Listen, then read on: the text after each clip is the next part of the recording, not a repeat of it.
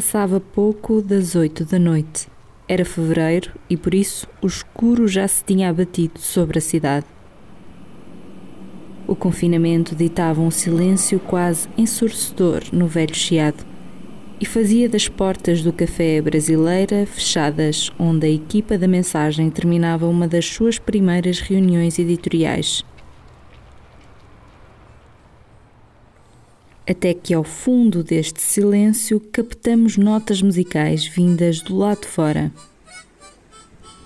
Lá estava ele, sentado no banco que partilha mesa com o Fernando Pessoa. A vida em carne e osso não tiveram a oportunidade de partilhar, mas partilharão sempre o nome e este lugar no coração da cidade, onde Fernando Lopes Afonso, 73 anos, toca a harmónica para o poeta que admira.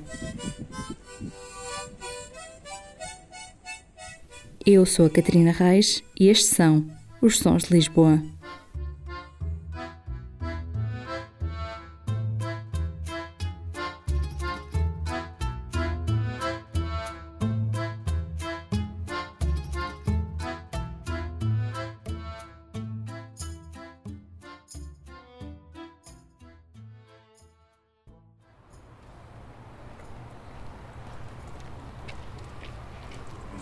hein? Isso, uma pessoa puxa por isso e se cansa. As outras, há umas mais pequeninas, metade dessas, há umas mais pequeninas, que não cansa tanto. Agora, é, estas se cansam, porque essas é das antigas. Isso. Numa mão, uma bengala de madeira. Numa outra, um saco de plástico com pertences. E no bolso dos seus casacos nunca falta esta harmónica. Esta mesma, com 40 anos, há cerca de 10 comprada a um estivador queria desfazer-se dela.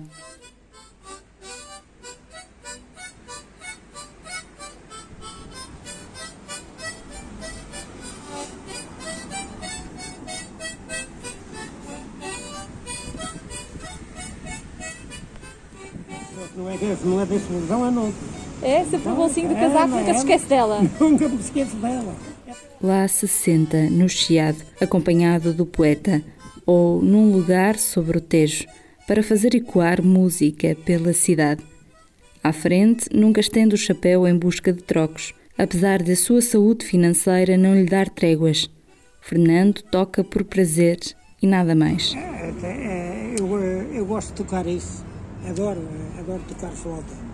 Andava, mas eu, eu nunca consegui aprender eh, como deve ser tocar isso, não é? Toca porque gosto de tocar, pronto. O que sai do seu sopro e que bate nas palhetas desta harmónica, Fernando não sabe dizer se é dó ou lá. A ponta dos lábios vagueia pelo instrumento sem pauta musical. E as várias notas? Oi, mas eu não... Eu não, não sabe? Não sei, não sei. É, vai de cor, quase. Não sei, é. é não é? É, sim, sim.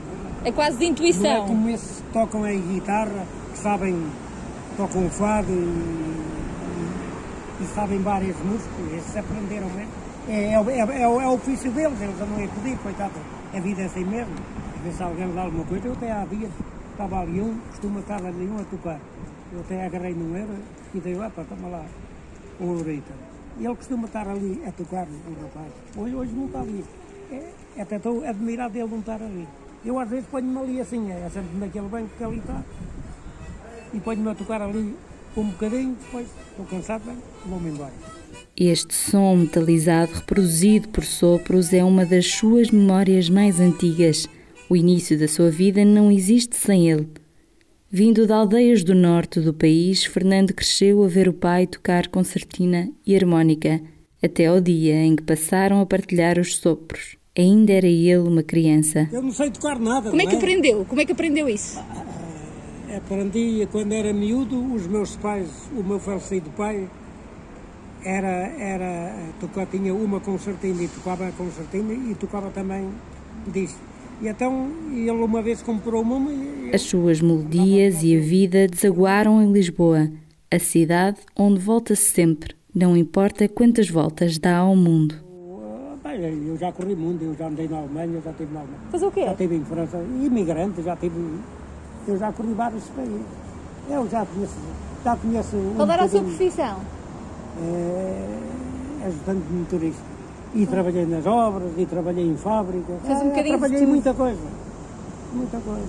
É, é a vida, uma pessoa tem, tem que lutar pela vida, tinha que lutar pela vida, a vida é assim mesmo. E declara amor a esta cidade todos os dias, sentado sobre o Tejo. Apesar de ter saído de Portugal, volta sempre para Lisboa, não é? Ah, ah, Voltei sempre aqui porque é uma cidade que eu adoro, gosto, gosto. Então eu olho que eu vou.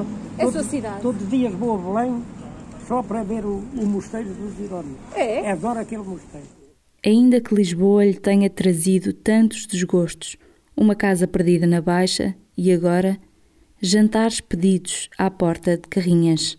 E saio por pronto, e, e por aqui ando, e agora daqui a bocadinho vou apanhar o metro, que eu moro em Carnido, que eu morei aqui muitos anos aqui na Baixa, aqui na Rua dos Fanqueiros.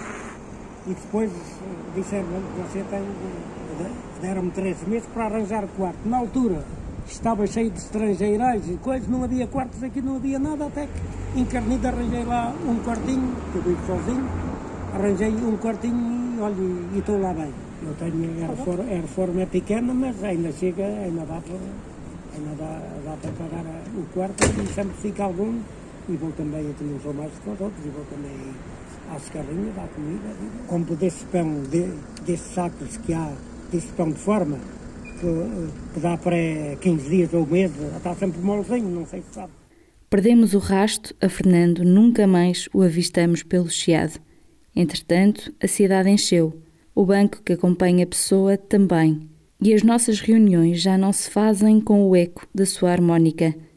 Quem sabe, numa noite mais fria, Fernando aproveita o lugar vazio e volta a tocar para Lisboa. Vou aqui para o pé do Fernando Pessoa, que foi bom homem.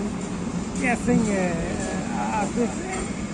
Eu toco em vários sítios. Mas não é para ganhar dinheiro, é só não, por, por não, gozo. Não, senhora, é só para passar o tempo. Não, eu nem quero que ninguém me dê nada. Não, não, é, gosto, gosto disso. É. Bem. Enquanto cá andamos, ao cima da terra, Vai dando música aqui à cidade, não é? é assim.